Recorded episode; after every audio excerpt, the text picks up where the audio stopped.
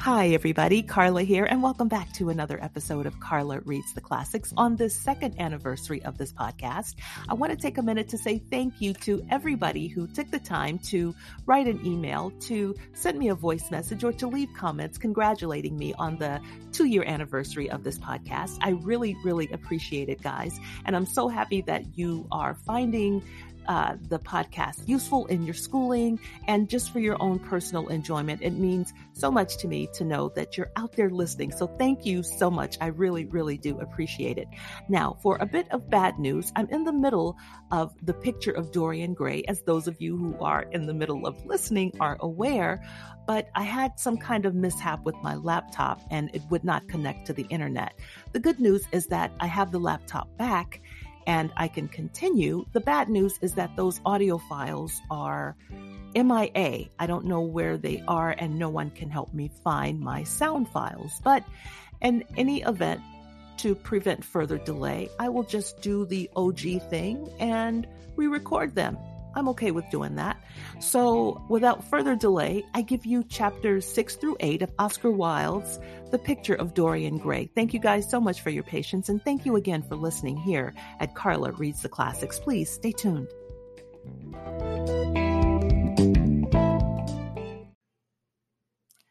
The Picture of Dorian Gray, Chapter 6. I suppose you have heard the news, Basil, said Lord Henry that evening as Hallward was shown into a little private room at the Bristol where dinner had been laid for three. No, Harry, answered the artist, giving his hat and coat to the bowing waiter. What is it? Nothing about politics, I hope. They don't interest me. There is hardly a single person in the House of Commons worth painting, though many of them would be the better for a little whitewashing. Dorian Gray is engaged to be married said Lord Henry, watching him as he spoke. Hallward started and then frowned. Dorian engaged to be married? he cried. Impossible! It is perfectly true. To whom? To some little actress or other? I can't believe it. Dorian is far too sensible. Dorian is far too wise not to do foolish things now and then, my dear Basil. Marriage is hardly a thing that one can do now and then, Harry, except in America rejoined Lord Henry languidly. But I didn't say he was married. I said he was engaged to be married. There is a great difference. I have a distinct remembrance of being married, but I have no recollection at all of being engaged. I am inclined to think that I never was engaged. But think of Dorian's birth and position and wealth. It would be absurd for him to marry so much beneath him. If you want to make him marry this girl, tell him that, Basil. He is sure to do it then. Whenever a man does a thoroughly stupid thing, it is always from the noblest motives. I hope the girl is good, Harry. I don't want to see Dorian tied to some vile creature who might degrade his nature and ruin his intellect. Oh, she is better than good. She is beautiful, murmured Lord Henry, sipping a glass of vermouth and orange bitters. Dorian says she is beautiful, and he is not often wrong about things of that kind. Your portrait of him has quickened his appreciation of the personal appearance of other people. It has had that effect amongst others. We are to see her tonight, if that boy doesn't forget his appointment. Are you serious? Quite serious, Basil. I should be miserable if I thought I should ever be more serious than I am at the present moment. But do you approve of it, Harry? asked the painter, walking up and down the room and biting his lip. You can't approve of it, possibly. It is some silly infatuation. I never approve or disapprove of anything now. It is an absurd attitude to take towards life. We are not sent into the world to air out our moral prejudices. I never take any notice of what common people say, and I never interfere with what charming people do. It is a personality.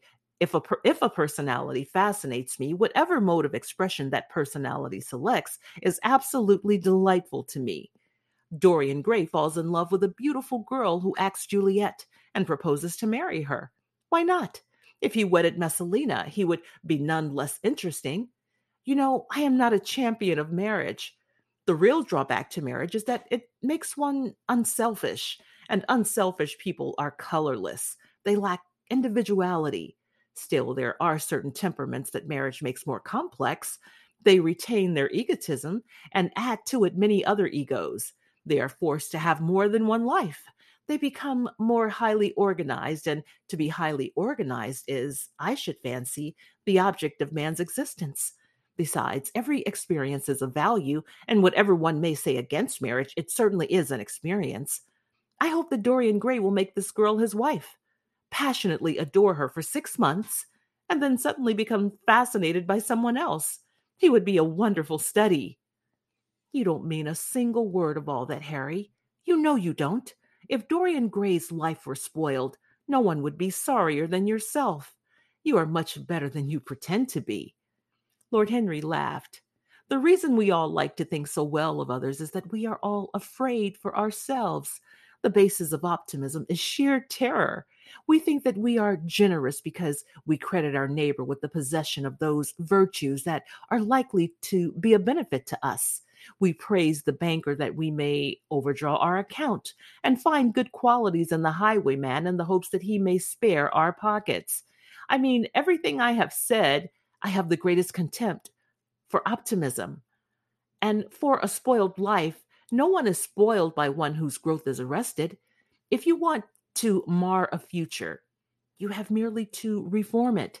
As for marriage, of course, that would be silly, but there are other and more interesting bonds between men and women. I will certainly encourage them. They have the charm of being fashionable. But here is Dorian himself. He will tell you more than I can. My dear Harry, my dear Basil, you must both congratulate me, said the lad, throwing off his evening cape with its satin lined wings and shaking each of his friends by the hand in turn. I have never been so happy. Of course, it is sudden. All really delightful things are. And yet it seems to me to be the one thing that I have been looking for all my life. He was flushed with excitement and pleasure and looked extraordinarily handsome. I hope you will always be very happy, Dorian, said Hallward, but I don't quite forgive you for not having let me know of your engagement. You let Harry know. And I don't forgive you for being late for dinner, broke in Lord Henry, putting his hand on the lad's shoulder and smiling as he spoke. Come, let us sit down and try what the new chef here is like, and then you will tell us all how it came to be about. There is really not much to tell, cried Dorian as they took their seats at the small round table. What happened was simply this. After I left you yesterday evening, Harry, I dressed, had some dinner at that little Italian restaurant in Rupert Street you introduced me to, and went down at eight o'clock to the theater. Sybil was playing Rosalind. Of course, the scenery was dreadful at the and the Orlando absurd, but Sybil, you should have seen her. When she came on in her boy's clothes, she was perfectly wonderful. She wore a moss colored velvet jerkin with cinnamon sleeves, slim, brown, cross gartered hose, a dainty little green cap and a hawk's feather caught in a jewel, and a hooded cloak lined with dull red. She had never seemed to me more exquisite. She had all the delicate grace of that Tanagra figure that you have in your studio, Basil. Her hair clustered round her face like dark leaves round a pale rose. As for her acting, well, you shall see her tonight. She is simply a born artist. I sat in the dingy box, absolutely enthralled.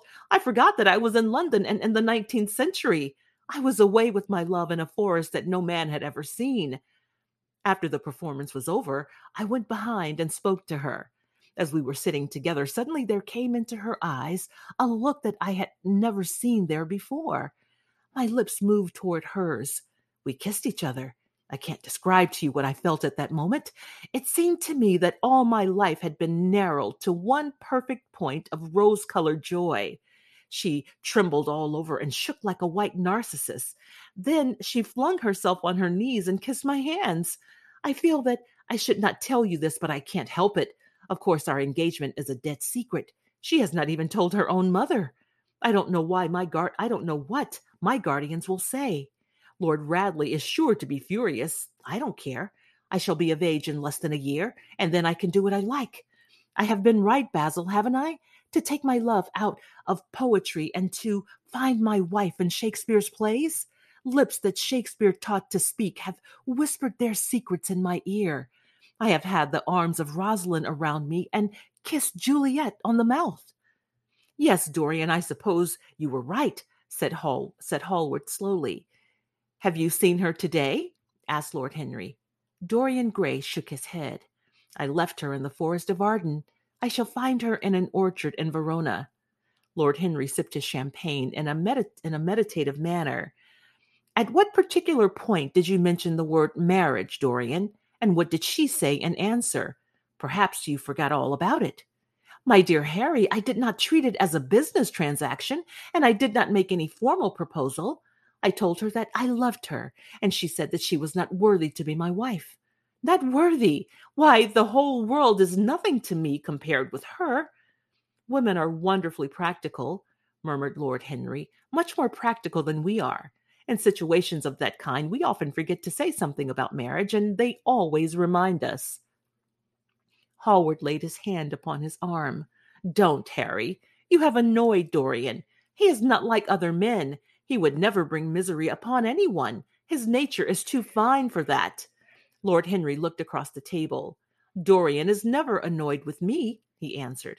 I ask the question for the best reason possible, for the only reason indeed that excuses one for asking any question simple curiosity. I have a theory that it is always the women who propose to us and not we who propose to the women, except, of course, in middle class life. But the middle classes are not modern. Dorian Gray laughed and tossed his head. You are quite incorrigible, Harry, but I don't mind. It is impossible to be angry with you. When you see Sybil Vane, you will feel that the man who could wrong her would be a beast, a beast without a heart. I cannot understand how anyone can wish to shame the thing he loves. I love Sybil Vane. I want to place her on a pedestal of gold and to see the world worship the woman who is mine. What is marriage? An irrevocable vow. You mock at it for that. Ah, don't mock. It is an irrevocable vow that I want to take. Her trust makes me faithful. Her belief makes me good. When I am with her, I regret all that you have taught me. I become different from what you have known me to be. I am changed, and the mere touch of Sybil Vane's hand makes me forget that makes me forget you and all your wrong, fascinating, poisonous, delightful theories.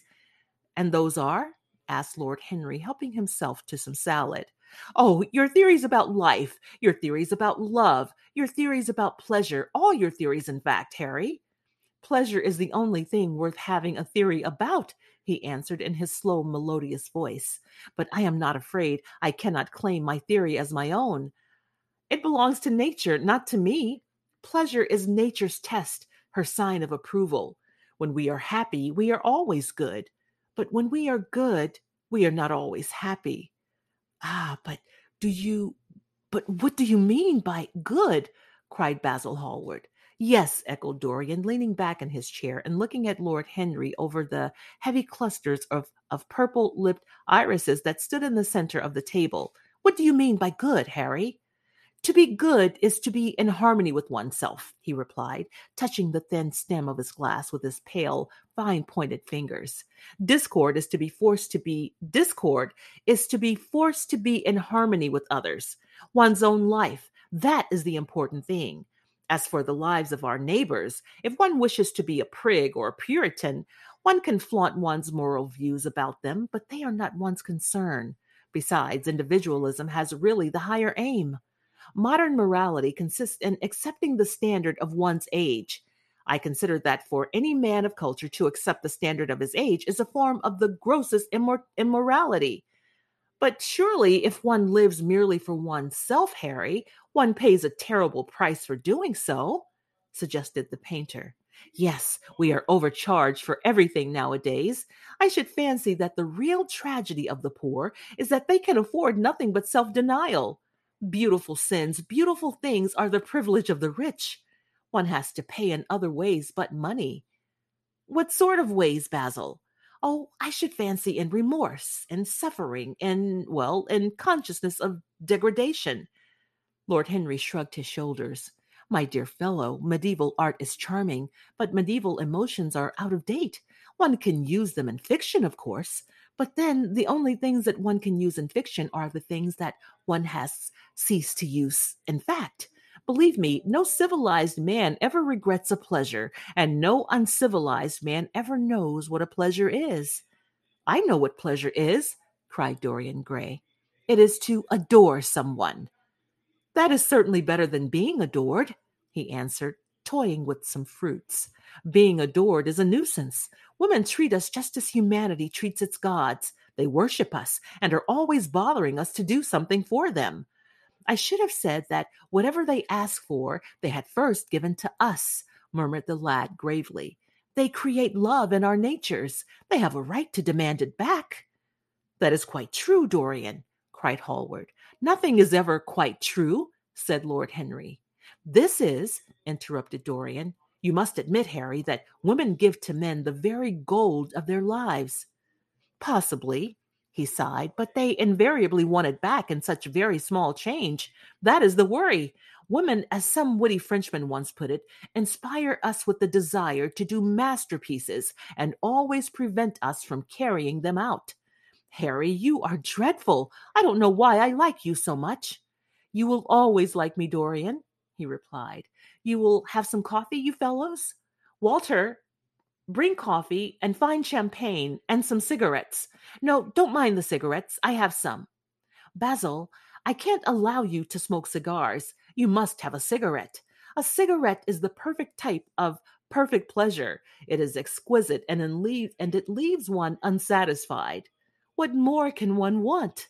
Yes, Dorian, you will always be fond of me.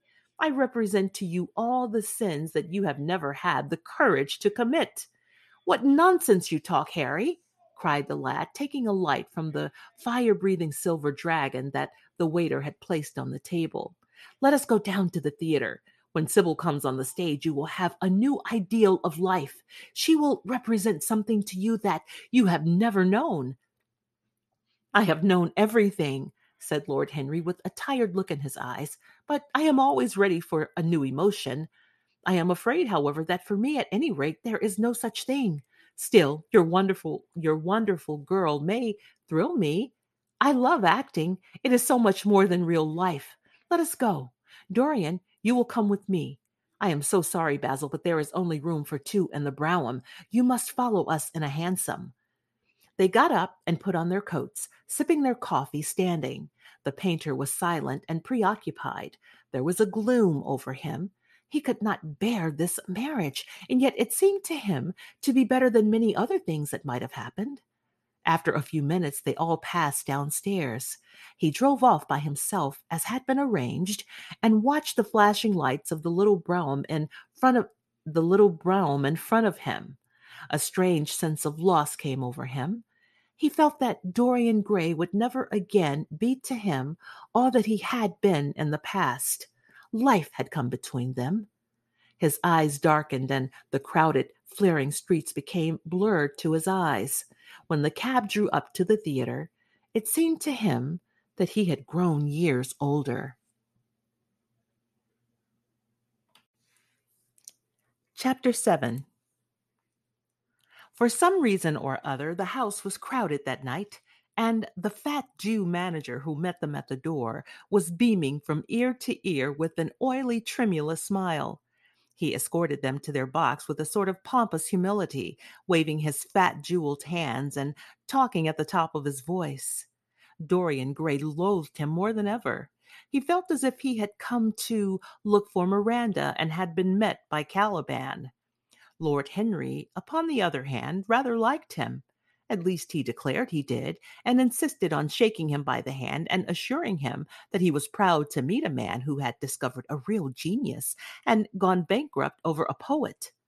Hallward amused himself with watching the faces in the pit. The heat was terribly oppressive, and the huge sunlight flamed like a monstrous dahlia of, with petals of yellow fire. The youths in the gallery had taken off their coats and waistcoats and hung them over the side. They talked to each other across the theater and shared their oranges with the tawdry girls who sat beside them. Some women were laughing in the pit. Their voices were horribly shrill and discordant. The sound of the popping of corks came from the bar. What a place to find one's divinity in, said Lord Henry. Yes, answered Dorian Gray. It was here I found her, and she is divine beyond all living things. When she acts, you will forget everything. These common rough people with their coarse faces and brutal gestures become quite different when she is on the stage. They sit silently and watch her. They weep and laugh as she wills them to do. She makes them as responsive as a violin. She spiritualizes them, and one feels that they are of the same flesh and blood as oneself.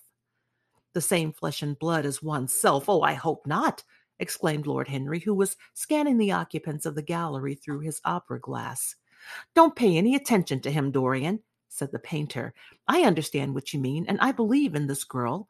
Anyone you love must be marvelous, and any girl who has the effect you describe must be fine and noble. To spiritualize one's age, that is something worth doing. If this girl can give a soul to those who have lived without one, if she can create the sense of beauty in people whose lives have been sordid and ugly, if she can strip them of their selfishness and lend them tears for sorrows that are not their own. She is worthy of all your adoration, worthy of the adoration of the world. This marriage is quite right. I did not think so at first, but I admit it now. The gods made Sybil Vane for you. Without her, you would have been incomplete. Thanks, Basil, answered Dorian Gray, pressing his hand. I knew you would understand me. Harry is so cynical, he terrifies me. But here is the orchestra. It is quite dreadful, but it only lasts for about five minutes. Then the curtain rises, and you will see the girl to whom I am going to give all my life, to whom I have given everything that is good in me. A quarter of an hour afterwards, amidst the extraordinary turmoil of applause, Sybil Vane stepped on, on the stage. Yes, she was certainly lovely to look at, one of the loveliest creatures, Lord Henry thought, that he had ever seen. There was something of the fawn in her shy grace and startled eyes. A faint blush, like the shadow of a rose in a mirror of silver, came to her cheeks as she glanced at the crowded, enthusiastic house. She stepped back a few paces and her lips seemed to tremble. Basil How- Hallward leaped to his feet and began to applaud. Motionless as in a dream said Dorian, gazing at her. Lord Henry peered through his glasses, murmuring, Charming, charming! The scene was the hall of Capulet's house, and Romeo in his pilgrim's dress had entered with Mercutio and his other friends. The band, such as it was, struck up a few bars of music, and the dance began. Through the crowd of ungainly, shabbily dressed actors, Sybil Vane moved like a creature from a finer world. Her body swayed while she danced, as a plant sways in the water. The curves of her throat were the curves of a white lily. Her hands seemed to be made of cool ivory. Yet she was curiously listless. She showed no sign of joy when her eyes rested on Romeo. The few words she had to speak Good pilgrim, you do wrong your hand so much, which mannerly devotion shows in this. For saints have hands that pilgrims' hands do touch, and palm to palm is holy palmer's kiss with a brief dialogue that follows, were spoken in a thoroughly artificial manner. The voice was exquisite, but from the point of view of tone, it was absolutely false. It was wrong in color. It took away all the life from the verse. It made the passion unreal. Dorian Gray grew pale as he watched her.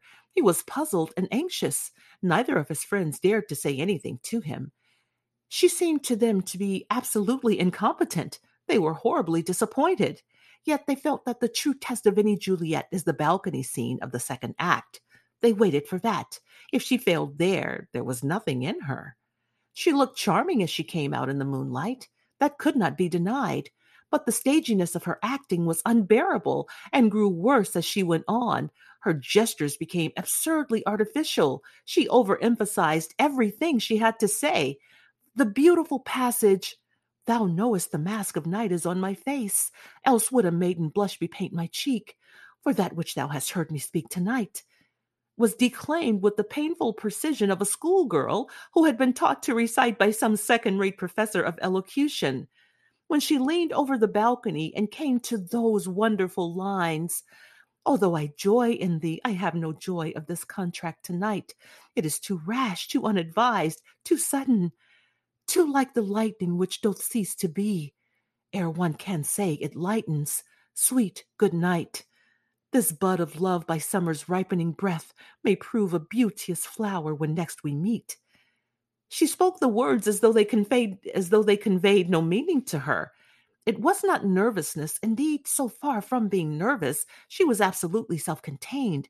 It was simply bad art. She was a complete failure. Even the common uneducated audience of the pit and gallery lost their interest in the play. They got restless and began to talk loudly and to whistle.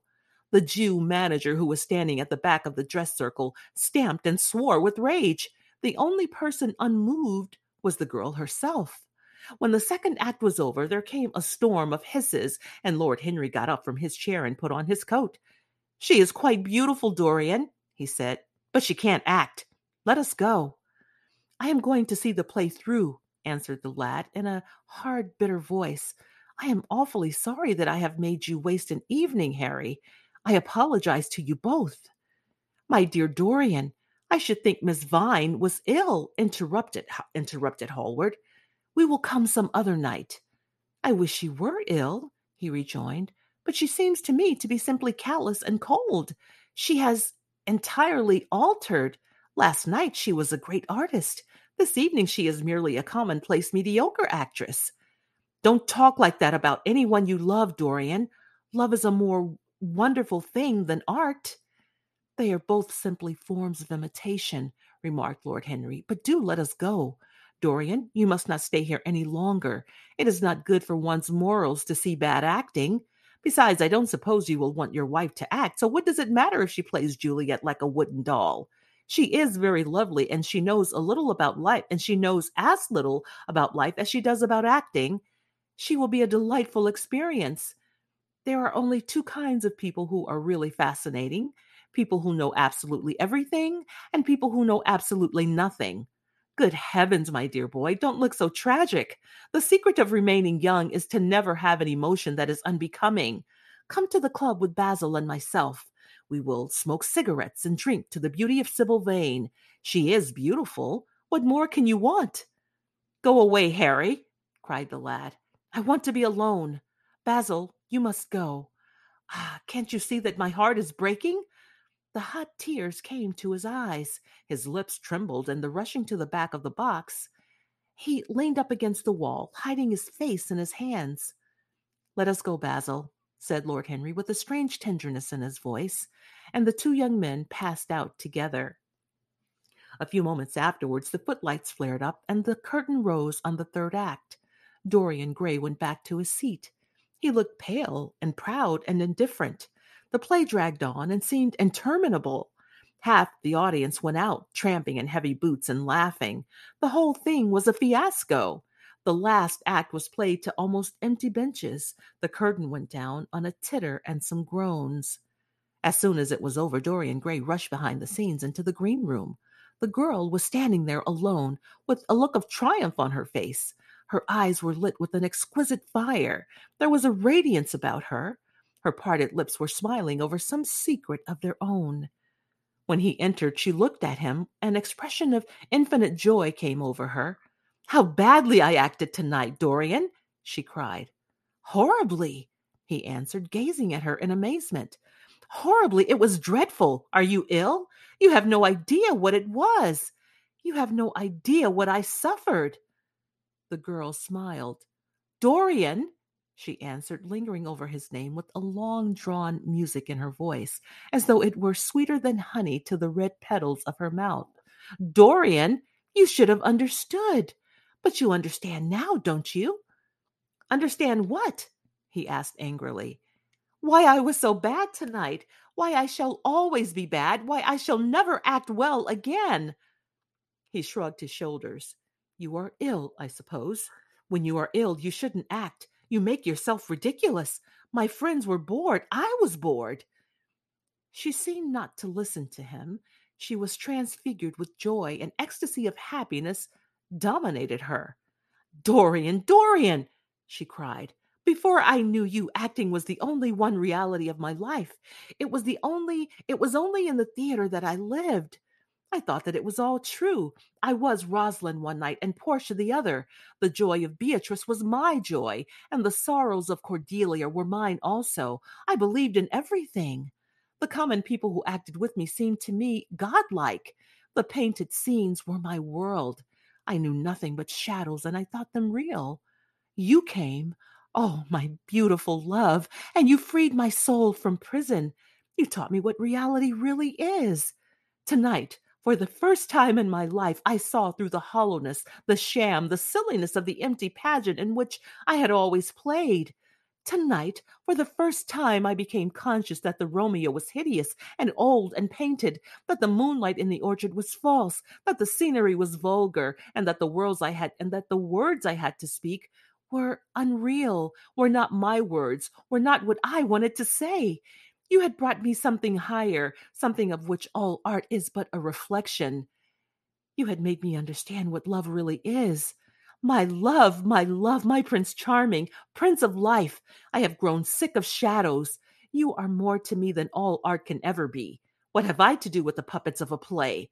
When I came on tonight, I could not understand how it was that everything had gone from me. I thought that I was going to be wonderful. I found that I could do nothing. Suddenly it dawned on my soul what it all meant. The knowledge was exquisite to me. I heard them hissing and I smiled. What could they know of love, of a love such as ours? Take me away, Dorian. Take me away with you, where we can be quite alone. I hate the stage. I might mimic a passion that I do not feel, but I cannot mimic one that burns on me like a fire. Oh, Dorian, Dorian, you must understand what now it signifies. Even if I could do it, it would be profanation for me to play at being in love. You have made me see that.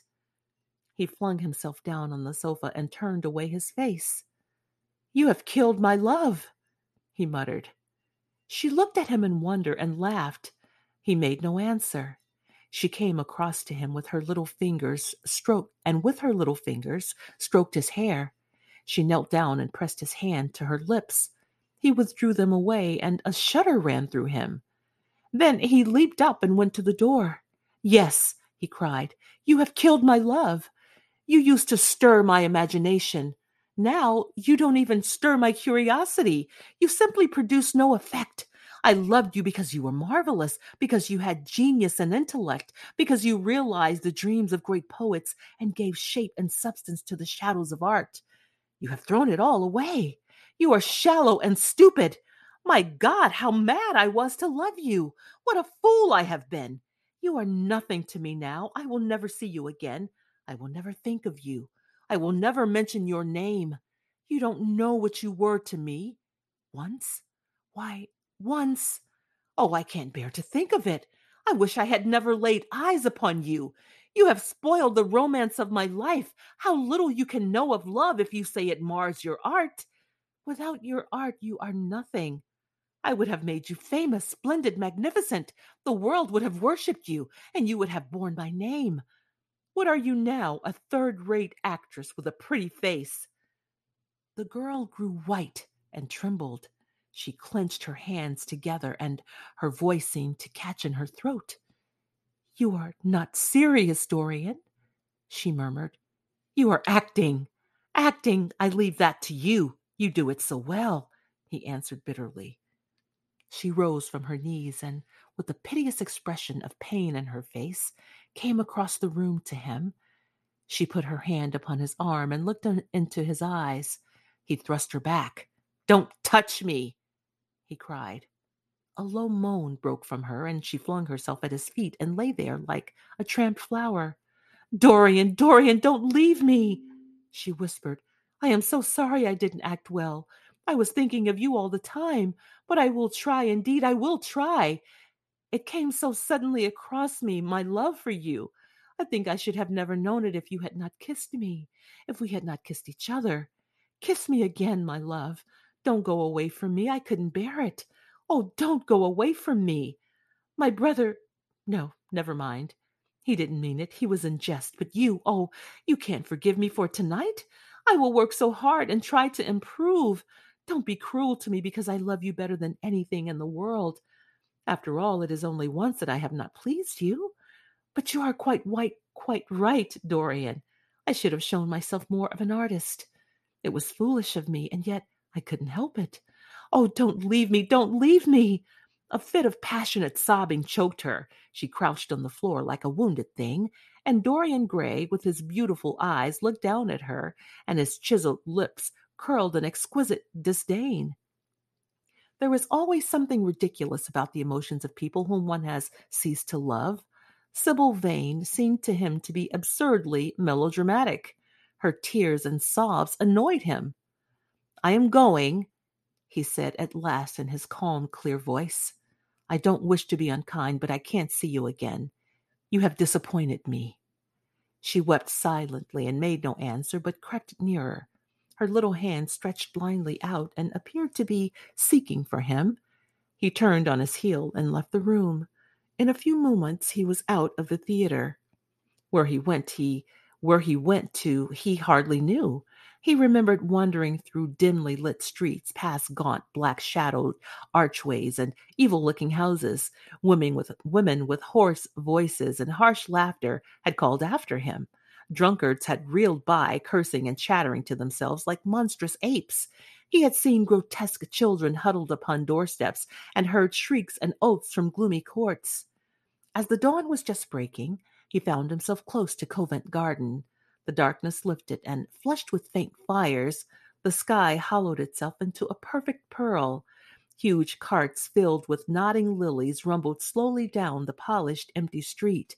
The air was heavy with the perfume of the flowers, and their beauty seemed to bring him an anodyne for his pain.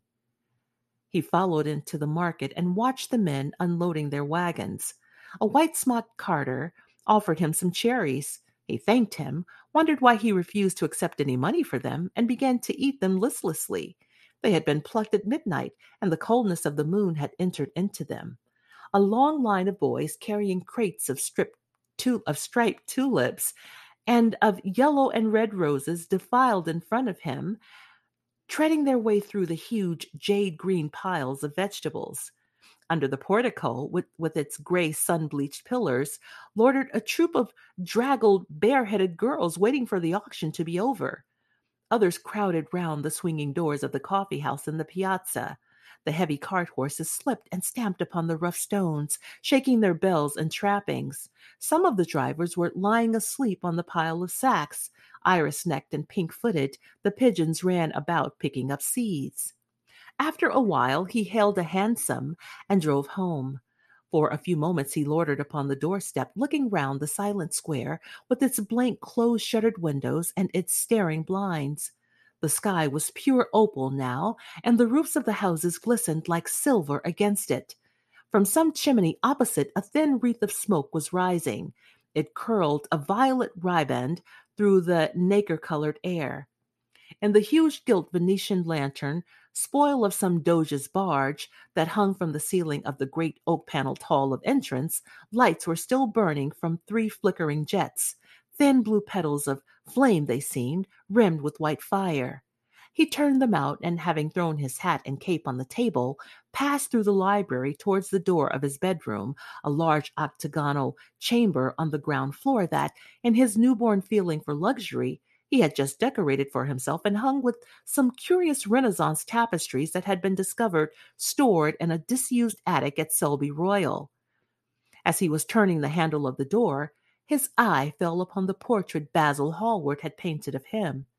He start he started back as if in surprise. Then he went on into his own room looking somewhat puzzled. After he had taken the buttonhole out of his coat, he seemed to hesitate. Finally, he came back, went over to the picture, and examined it. In the dim, arrested light that struggled through the cream colored silk blinds, the face appeared to him to be a little changed. The expression looked different. One would have said that there was a touch of cruelty in the mouth. It was certainly strange. He turned round and, walking to the window, drew up the blind.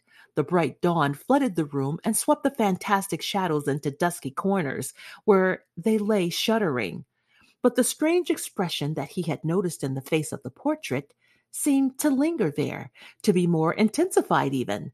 The quivering, ardent sunlight showed him the lines of cruelty around the mouth as clearly as if he had been looking into a mirror after he had done some dreadful thing.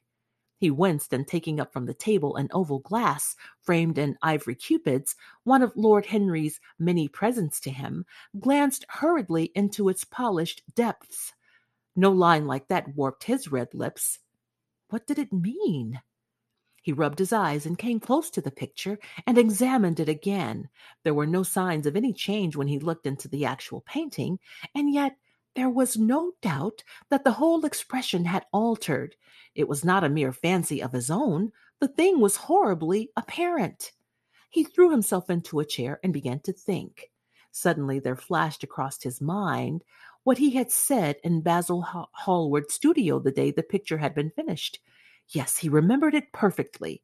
He had uttered a mad wish that he himself might remain young, and that the portrait grow old, that his own beauty might be untarnished, and the face on the canvas bear the burden of his passions and his sins, that the painted image might be seared with the lines of suffering and thought, and that he might keep all the delicate bloom and loveliness of his then just conscious boyhood.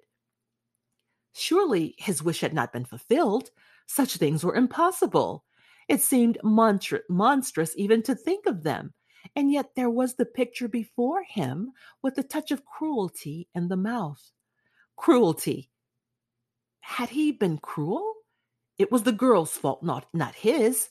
He had dreamed of her as a great artist, had given his love to her because he had thought her great. Then she had disappointed him. She had been shallow and unworthy, and yet a feeling of infinite regret came over him as he thought of her lying at his feet, sobbing like a little child. He remembered with what callousness he had watched her. Why had he been made like that? Why had such a soul been given to him? But he had suffered also. During the three terrible hours of the play, during the three terrible hours that the play had lasted, he had lived centuries of pain aeon upon aeon of torture. His life was well worth hers. She had marred him for a moment if he had wounded her for an age. Besides, women were better suited to bear sorrow than men. They lived on their emotions. They only thought of their emotions. When they took lovers, it was merely to have someone with whom they could have scenes. Lord Henry had told him that, and Lord Henry knew what women were. Why should he trouble about Sybil Vane? She was nothing to him now. But the picture, what was he to say of that? It held the secret of his life and told his story. It had taught him to love his own beauty. Would it teach him to loathe his own soul? Would he ever look at it again? No, it was merely an illusion wrought on by troubled senses. The horrible night that had passed had left phantoms behind it. Suddenly there had fallen upon his brain that tiny scarlet speck that makes men mad. The picture had not changed. It was folly to think so. Yet it was watching him with, with its beautiful marred face and, and its cruel smile. Its bright hair gleamed in the early sunlight. Its blue eyes met his own. A sense of infinite pity, not for himself, but for the painted image of himself, came over him. It had altered already and would alter more. Its gold would wither into gray. Its red and white roses would die. For every sin that he committed, a stain would fleck and wreck its fairness. But he would not sin. The picture, changed or unchanged, would be to him the visible emblem of conscience. He would resist temptation. He would not see Lord Henry any more, would not at any rate listen to those subtle, poisonous theories that in Basil Hallward's garden had first stirred within him the passion for impossible things. He would go back to Sybil Vane, make her amends, marry her, try to love her again. Yes, it was his duty to do so. She must have suffered more than he had. Poor child! He had been selfish and cruel to her. The fascination that she had exercised over him would return. They would be happy together. His life with her would be beautiful and pure. He got up from his chair and drew a large screen right in front of the portrait, shuddering as he glanced at it. How horrible! he murmured to himself as he walked across to the window and opened it. When he stepped out onto the grass, he drew a deep breath. The fresh morning air seemed to drive away all his somber passions. He thought only of Sybil. A faint echo of his love came back to him. He repeated her name over and over again. The birds that were singing in the dew drenched garden seemed to be telling the flowers all about her. Chapter 8 It was long past noon when he awoke. His valet had crept several times on tiptoe into the room to see if he was stirring, and had wondered what made his young master sleep so late. Finally, his bell sounded, and Victor came in softly with a cup of tea and a pile of letters on a small tray of old Sèvres china and drew back the olive satin curtains with their shimmering blue lining that hung in front of the three tall windows. Monsieur has slept well this morning, he said, smiling. What o'clock is it, Victor? asked Dorian Gray drowsily. One hour and a quarter, monsieur. How late it was! He sat up and, having sipped some tea, turned over his letters. One of them was from Lord Henry and had been brought by hand that morning. He hesitated for a moment and then put it aside. The others he opened listlessly.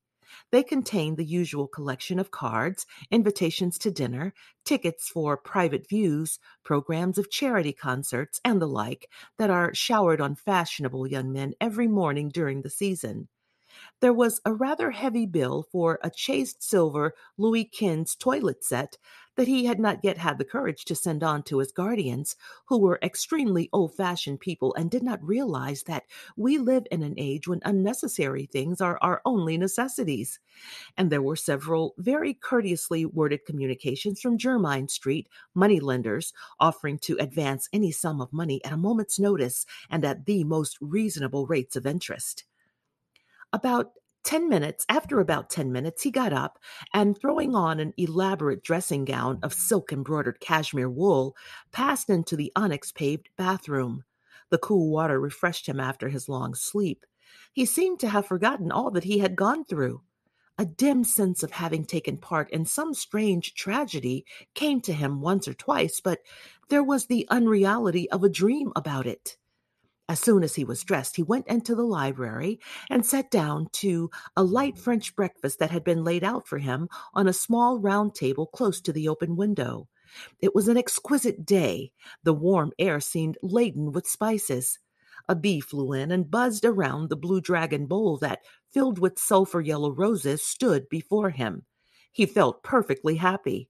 Suddenly, his eye fell on the screen that he had placed in front of the portrait, and he started. Too cold for monsieur? asked his valet, putting an omelette on the table. I shut the window? Dorian shook his head. I am not cold, he murmured.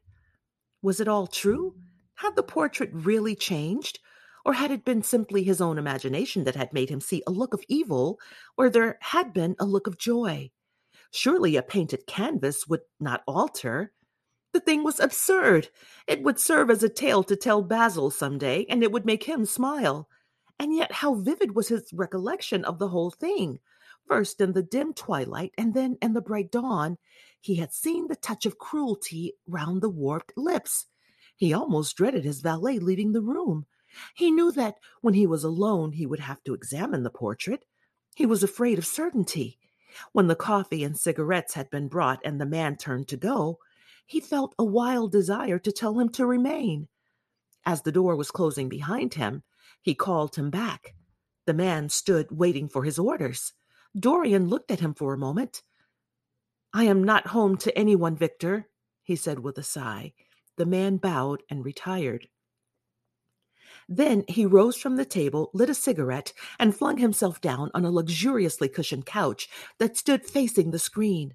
The screen was an old one of gilt Spanish leather, stamped and wrought with a rather florid Louis Quatorze pattern. He scanned it curiously, wondering if it had ever before been had it ever before had concealed the secret of a man's life. Should he move it aside after all? Why not let it stay there? What was the use of knowing? If the thing was true, it was terrible. If it was not true, why trouble about it? But what if, by some fate or deadlier chance, eyes other than his spied behind and saw the horrible change? What should he do if Basil Hallward came and asked to look at his own picture? Basil would be sure to do that. No, the thing had to be examined, and at once. Anything would be better than this dreadful state of doubt. He got up and locked both doors. At least he would be alone when he looked upon the mask of his shame. Then he drew the screen aside and saw himself face to face. It was perfectly true. The portrait had altered. As he often remembered afterwards, and always with no small wonder, he found himself at first gazing at the portrait with a feeling of almost scientific interest. That such a change should have taken place was incredible to him, and yet it was a fact. Was there some subtle affinity between the chemical atoms that shaped themselves into form and color on the canvas and the soul that was within him? Could it be that what that soul thought they realized? That what it dreamed they made true? Or was there some other more terrible reason? He shuddered and felt afraid, and going back to the couch, lay there gazing at the picture in sickened horror. One thing, however, he felt that it had done for him. It had made him conscious how unjust, how cruel he had been to Sybil Vane. It was not too late to make reparation for that. She could still be his wife. His unreal and selfish love would yield to some higher influence, would be transformed into some nobler passion, and the portrait that Basil Howard Hallward had painted of him would be a guide to him through life, would be to him what holiness is to some, and conscience to others, and the fear of God to us all. There were opiates for remorse, drugs that could lull the moral sense to sleep. But here was a visible symbol of the degradation of sin. Here was an ever present sign of the ruin men brought upon their own souls. Three o'clock struck, and four, and the half hour rang its double chime, but Dorian Gray did not stir. He was trying to gather up the scarlet threads of life and to weave them into a pattern, to find his way through the sanguine labyrinth of passion through which he was wandering. He did not know what to do or what to think. Finally, he went over to the table and wrote a passionate letter to the girl he had loved, imploring her forgiveness and accusing himself of madness. He covered page after page with wild words of sorrow and wilder words of pain. There is a luxury in self reproach. When we blame ourselves, we feel that no one else has a right to blame us. It is the confession, not the priest, that gives us absolution. When Dorian had finished the letter, he felt that he had been forgiven. Suddenly there came a knock to the door, and he heard Lord Henry's voice outside. My dear boy, I must see you. Let me in at once. I can't bear your shutting yourself up like this. He made no answer at first, but remained quite still. The knocking still continued and grew louder. Yes, it was better to let Lord Henry in and to explain to him the new life he was going to lead, to quarrel with him if it became necessary to quarrel, to part if parting was inevitable. He jumped up, drew the screen hastily across the picture, and unlocked the door. I am so sorry for it all, Dorian, said Lord Henry as he entered, but you must not think too much about it. Do you mean about Sybil Vane? asked the lad. Yes, of course, answered Lord Henry, sinking into a chair and slowly pulling off his yellow gloves. It is dreadful from one point of view, but it was not your fault. Tell me, did you go behind and see her after the play was over? Yes. I felt sure you had. Did you make a scene with her? I was brutal, Harry, perfectly brutal. But it is all right now. I am not sorry for anything that has happened. It has taught me to know myself better. Ah, Dorian, I am so glad you take it in that way. I was afraid I would find you plunged in remorse and tearing that nice curly hair of yours. I have got through all that, said Dorian, shaking his head and smiling. I am perfectly happy now. I know what conscience is to begin with. It is not what you told me it was. It is the divinest thing in us. Don't sneer at it, Harry, any more, at least not before me. I want to be good. I can't bear the idea of my soul being hideous. A very charming artistic basis for ethics, Dorian. I congratulate you on it. But how are you going to begin? By marrying Sybil Vane. Marrying Sybil Vane? cried Lord Henry, standing up and looking at him in perplexed amazement. But my dear Dorian, yes, Harry, I know what you are going to say. Something dreadful about marriage. Don't say it. Don't ever say things of that kind to me again. Two days ago, I asked Sybil Vane to marry me.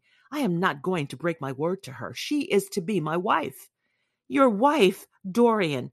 Didn't you get my letter? I wrote to you this morning and sent the note down by my own man. Your letter? Oh, yes, I remember. I have not read it yet, Harry. I was afraid there might be something in it that I wouldn't like. You cut life to pieces with your epigrams. You know nothing then. What do you mean? Lord Henry walked across the room and, sitting down by Dorian Gray, took both his hands in his own and held them tightly. Dorian, he said, my letter, don't be frightened, was to tell you that Sybil Vane is dead. A cry of pain broke from the lad's lips, and he leaped to his feet, tearing his hands away from Lord Henry's grasp. Dead? Sybil dead? It is not true. It is a horrible lie. How dared you say it? It is quite true, Dorian, said Lord Henry gravely. It is all in the morning papers. I wrote down to you to ask you not to see anyone till I came. There will have to be an, en- an inquest, of course, and you must not be mixed up in it. Things like that make a man fashionable in Paris, but in London people are so prejudiced. Here, one should never make one's debut with a scandal. One should reserve that to give an interest to one's old age. I suppose they don't know your name at the theater. If they don't, it is all right. Did anyone see you going round to her room? That is an important point. Dorian did not answer for a few moments. He was dazed with horror. Finally, he stammered in a stifled voice Harry, did you say an inquest? What did you mean by that? Did Sybil Oh, Harry, I can't bear it. But be quick. Tell me everything at once. I have no doubt it was not an accident, Dorian, though it must be put in that way to the public. It seems that as she was leaving the theater with her mother, about half past twelve or so, she said she had forgotten something upstairs. They waited some time for her, but she did not come down again. They ultimately found her lying dead on the floor of her dressing room. She had swallowed something by mistake, some dreadful things they use at theaters. I don't know what it was, but it had either prussic acid or white lead in it. I should fancy it was prussic acid, as she seems to have died instantaneously. Harry, Harry, it is terrible, cried the lad. Yes, it is very tragic, of course, but you must not get yourself mixed up in it. I see by the standard that she was seventeen. I should have thought she was almost younger than that. She looked such a child and seemed to know so little about acting. Dorian, you mustn't let this thing get on your nerves. You must come and dine with me, and afterwards we will look in at the opera. It is a Patti night, and everyone will be there. You can come to my sister's box. She has got some smart women with her. So I have murdered Sybil Vane, said Dorian Gray half to himself. Murdered her as surely as if I had cut her throat with a knife. Yet the roses are not less lovely for all that. The birds sing just as happily in my garden, and tonight I am to dine with you, and then go on to the opera and sup somewhere, I suppose, afterwards. How extraordinarily dramatic life is! If I had read all this in a book, Harry, I think I would have wept over it. Somehow, now that it has happened actually, and, and to me, it seems far too wonderful for tears. Here is the first passionate love letter I have ever written in my life. Strange that my first passionate love letter should have been addressed to a dead girl. Can they feel, I wonder, those white silent people we call dead? Sybil, can she feel or know or listen? Oh, Harry, how I loved her once. It seemed years ago to me now. She was everything to me. Then came the dreadful night. Was it really only last night when she played so badly and my heart almost broke? She explained it all to me. It was terribly pathetic, but I was not moved a bit. I thought her shallow. Suddenly, something happened that made me afraid. I can't tell you what it was, but it was terrible. I said I would go back to her. I, I felt I had done wrong. And now she is dead. My God, my God, Harry, what shall I do? You don't know what danger I am in, and, and there is nothing to keep me straight. She would have done that for me. She had no right to kill herself. It, it was selfish of her. My dear Dorian, answered Lord Henry, taking a cigarette from his case and producing a gold laden matchbox. The only way a woman can ever reform a man is by boring him so completely that he loses all possible interest in life. If you had married this girl, you would have been wretched. Of course, you would you would have treated her kindly. One can always be kind to people about whom one cares nothing. But she would have soon found out that you were absolutely indifferent to her. And when a woman finds that out about her husband, she either becomes dreadfully dowdy or wears very smart bonnets that some other woman's husband has to pay for. I say nothing about the social mistake, which had which would have been abject, which of course I would not have allowed, but I assure you that in any case the whole thing would have been an absolute failure. I suppose it would, murmured, murmured the lad, walking up and down the room and looking horribly pale. But I thought it was my duty. It is not my fault that this terrible tragedy has prevent had has prevented my doing what is right. I remember your saying once that there is a fatality about good resolutions, that they are always made too late. Mine certainly were. Good resolutions are useless attempts to interfere with scientific laws. Their origin is pure vanity. Their result is absolutely nil. They give us now and then some of those luxurious sterile emotions that have a certain charm for the weak. That is all that can be said for them. They are simply checks that men draw on a bank where they have no account. Harry, cried Dorian Gray, coming over and sitting down beside him. Why is it that I cannot feel this tragedy as much as I want to? I don't think I am heartless. Do you? You have done too many foolish things during the last fortnight to be entitled to give yourself that name, Dorian, answered Lord Henry with his sweet, melancholy smile. The lad frowned. I don't like that explanation, Harry, he rejoined. But I am glad you don't think I am heartless. I am nothing of the kind. I know I am not. And yet I must admit that this thing that has happened does not affect me as it should. It seems to me to be simply like a wonderful ending to a wonderful play. It has all the terrible beauty of a Greek tragedy, a tragedy in which I took a great part, but by which I have not been wounded. It is an interesting question, said Lord Henry, who found an exquisite pleasure in playing on the lad's unconscious egotism. An extremely interesting question. I fancy that the true explanation is this. It often happens that the real tragedies of life occur in such an inartistic manner that they hurt us by their crude violence, their absolute incoherence, their absurd want of meaning their entire lack of style. They affect us just as vulgarity affects us. They give us an impression of sheer brute force, and we revolt against that. Sometimes, however, a tragedy that possesses artistic elements of beauty crosses our lives. If these elements of beauty are real, the whole thing simply appeals to our sense of dramatic effect. Suddenly, we find that we are no longer the actors, but the spectators of the play or rather, we are both. We watch ourselves, and the mere wonder of the spectacle enthralls us. In the present case, what is it that has really happened? Someone has killed herself for love of you. I wish that it had never happened.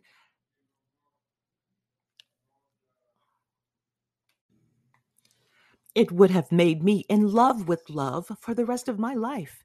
The people who have adored me, there have not been very many, but there have been some, have always insisted on living on long after I had ceased to care for them or they to care for me. They have become stout and tedious, and when I meet them, they go in at once for reminiscences. That awful memory of a woman, what a fearful thing it is, and what an utter intellectual stagnation it reveals. One should absorb the color of life, but one should never remember its details. Details are always vulgar. I must sow poppies in my garden, sighed Dorian. There is no necessity, rejoined his companion. Life has always poppy in her hands. Of course, now and then things linger. I once wore nothing but violets all through one season as a form of artistic mourning for a romance that would not die. Ultimately, however, it did die. I forget what killed it. I think it was her proposing to sacrifice the whole world for me. That is always a dreadful moment. It fills one with the terror of eternity. Well, would you believe it?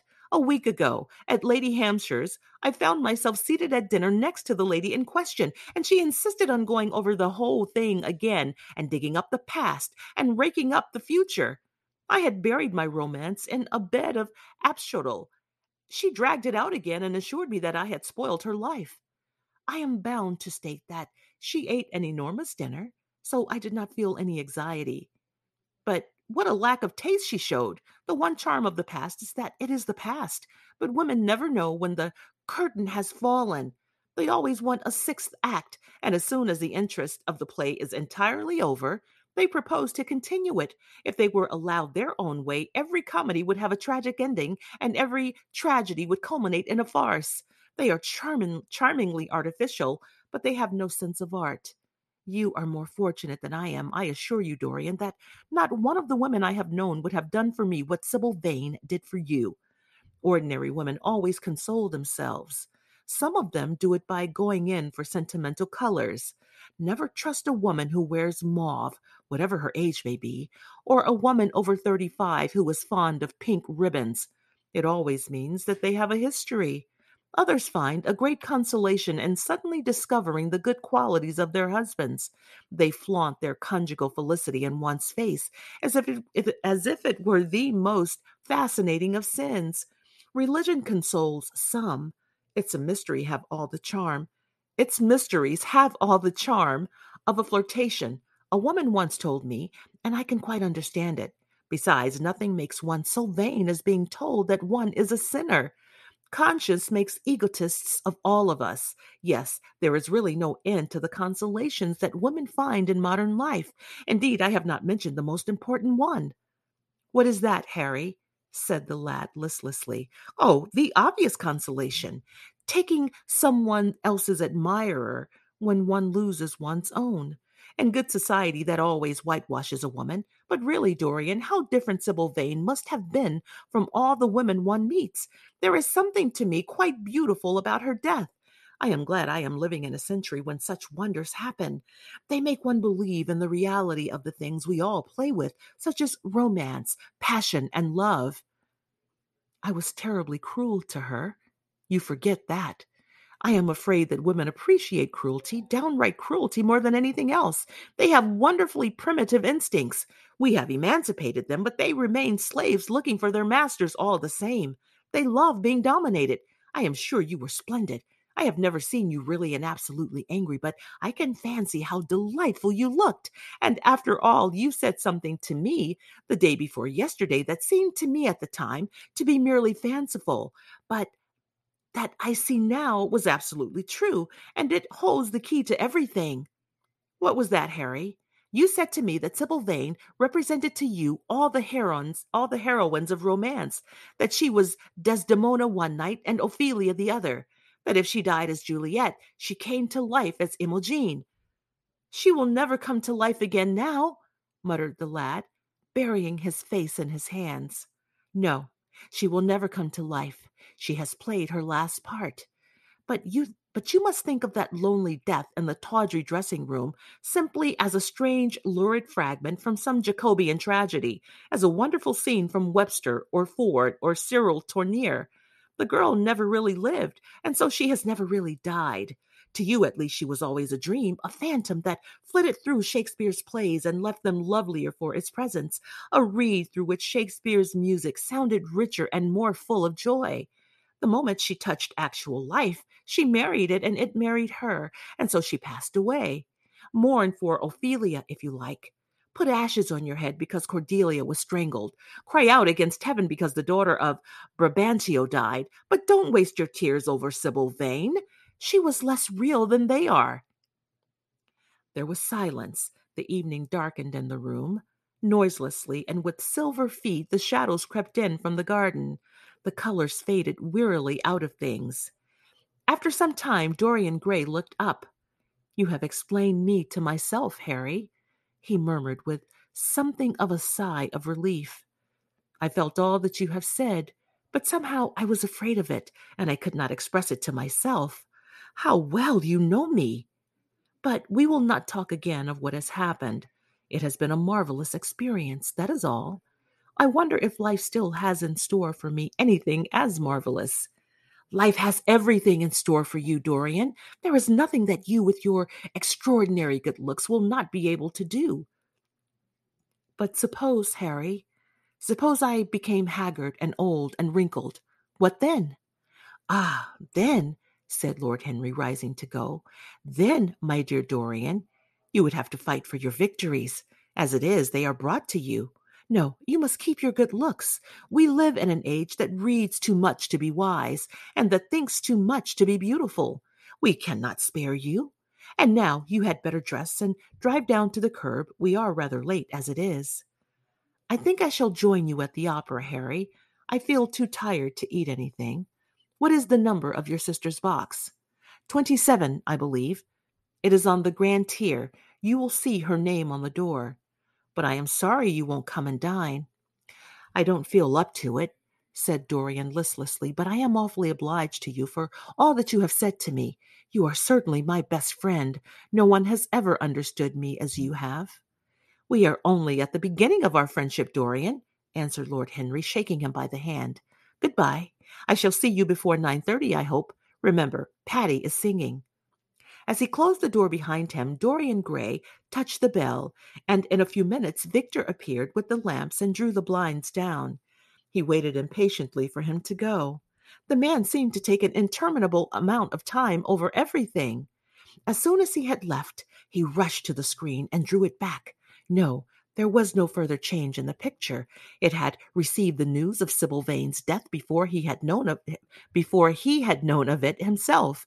It was conscious of the events of life as they occurred.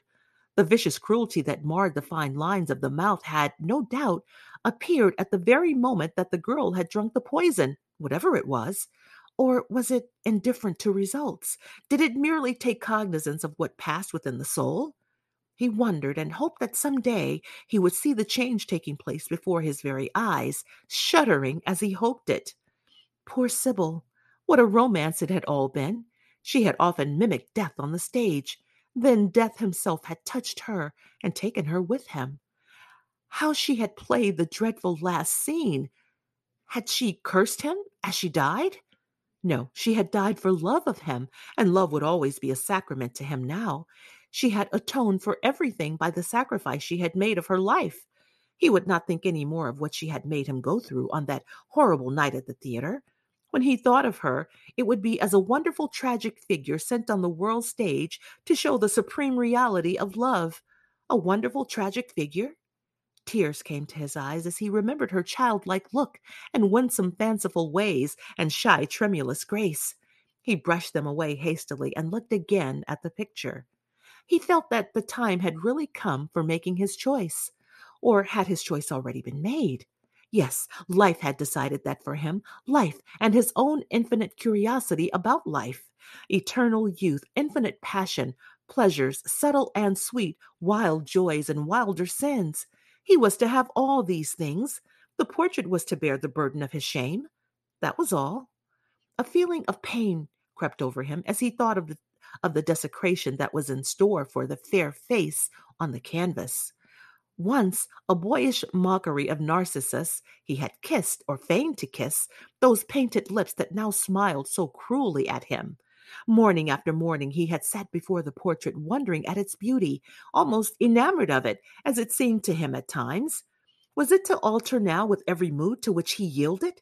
Was it to become a monstrous and loathsome thing, to be hidden away in a locked room, to be shut out from the sunlight that had so often touched the brighter gold of the waving wonder of its hair? The pity of it! The pity of it! For a moment he thought of praying that the horrible sympathy that existed between him and the picture might cease. It had changed in answer to a prayer. Perhaps in answer to a prayer it might remain unchanged. And yet and yet, who that knew anything about life would surrender the chance of remaining always young, however fantastic that chance might be, or with what fate- fateful consequences it might be fraught? Besides, it was really under his control. Had it indeed been prayer that had produced the substitution? Might there not be some curious scientific reason for it all? If thought could exercise its influence upon a living organism, might not thought exercise an influence upon a de- upon dead and inorganic things? Nay, without thought of conscious desire, might not things external to ourselves vibrate in unison with our moods and passions? Atom calling to atom in secret love or strange affinity? But the reason was of no importance. He would never again tempt by a prayer any terrible power. If the picture was to alter, it was to alter. That was all. Why inquire too closely into it? For there would be a real pleasure in watching it. He would be able to follow his mind into its secret places. This portrait would be to him the most magical of mirrors. As it had revealed to him his own body, so it would reveal to him his own soul. And when winter came upon it, he would still be standing where the spring trembles on the verge of stu- on the verge of summer. When the blood crept from its face and left behind a pallid mask of chalk with leaden eyes, he would keep the glamour of boyhood. Not one blossom of his loveliness would ever fade. Not one pulse of his life would ever weaken. Like the gods of the Greeks, he would be strong and fleet and joyous. What did it matter what happened to the colored image on the canvas? He would be safe. That was everything. He drew the screen back into its former place in front of the picture, smiling as he did so, and passed into his bedroom, where his valet was already waiting for him. An hour later, he was at the opera, and Lord Henry was leaning over his chair.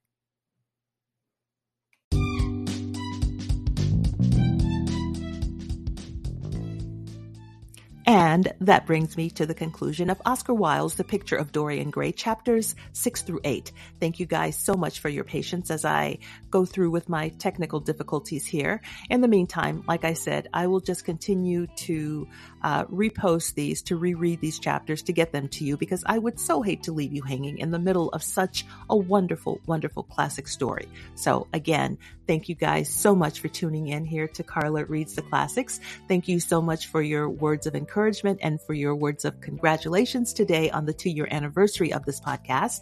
And I hope you will be around for quite some time, just like I plan to be. Thank you again for listening. Until next time.